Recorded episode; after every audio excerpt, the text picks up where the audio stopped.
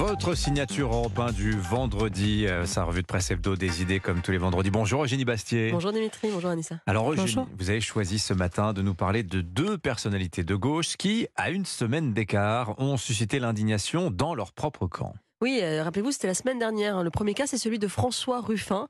Le député de la France Insoumise a été interrogé sur le recul de la gauche en Espagne et pour savoir si, si celui-ci avait un lien avec le maximalisme progressiste du gouvernement de Pedro Sanchez, qui, vous savez, a autorisé euh, le changement de genre à partir de 16 ans. Ruffin a simplement répondu qu'il lui semblait que le changement de genre ne devait pas être la priorité de la gauche. Il s'est dit aussi personnellement plutôt défavorable à la gestation pour autrui. Alors ces propos euh, de bon sens, somme euh, inoffensifs, ont suscité pourtant un immense tollé dans son propre camp. Autre cas cette semaine, celui de Carole Delga, présidente de région socialiste, qui s'est faite, elle, violemment attaquer sur les réseaux sociaux. Pourquoi? Parce qu'en voulant montrer les apports positifs de l'immigration en France, elle a cité Kylian Mbappé et Yannick Noah.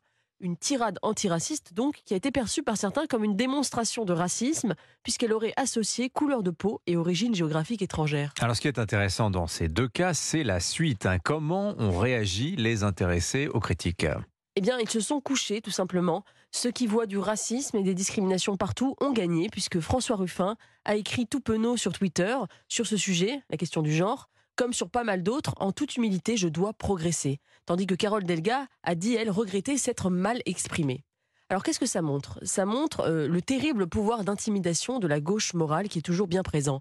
Une poignée d'activistes sur les réseaux sociaux et notamment Twitter parviennent à créer un climat de culpabilité sur des propos anodins qui ne choquent absolument personne dans la vie réelle.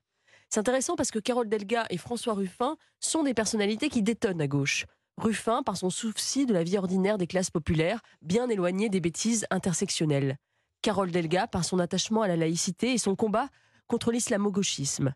Les deux représentent à leur manière une gauche anti-woke. Mais ils ont bien du mal à se libérer du surmoi, du gauchisme culturel qui hante encore leur camp. Mais alors qu'est-ce que ça nous dit de l'état de la gauche, Eugénie? Alors, comme le résume le jeune essayiste Pierre Valentin dans Le Figaro, vivre dans des milieux et partis inclusifs, c'est frôler quotidiennement l'exclusion. Jolie formule.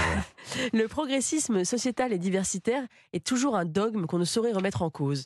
Delga et Ruffin ne sont pas les premiers à s'être fait taper sur les doigts pour avoir dérapé. Souvenez-vous, euh, quand Jean-Luc Mélenchon avait affirmé que les frontières étaient des passoires, il s'était aussitôt excusé. Quand Arnaud Montebourg avait esquissé la possibilité de stopper les transferts de fonds entre les immigrés et leur pays d'origine, il l'avait fait immédiatement demi-tour devant le tollé.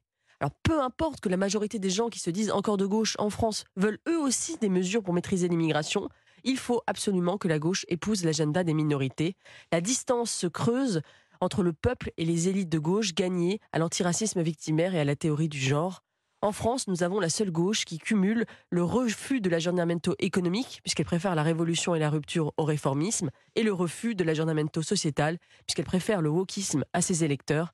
Cela l'éloigne chaque jour davantage du pouvoir. Signature Eugénie Bastier. Merci beaucoup euh, Eugénie. Bonne semaine à vous. On vous retrouve mardi dans le club de la presse euh, Europe 1.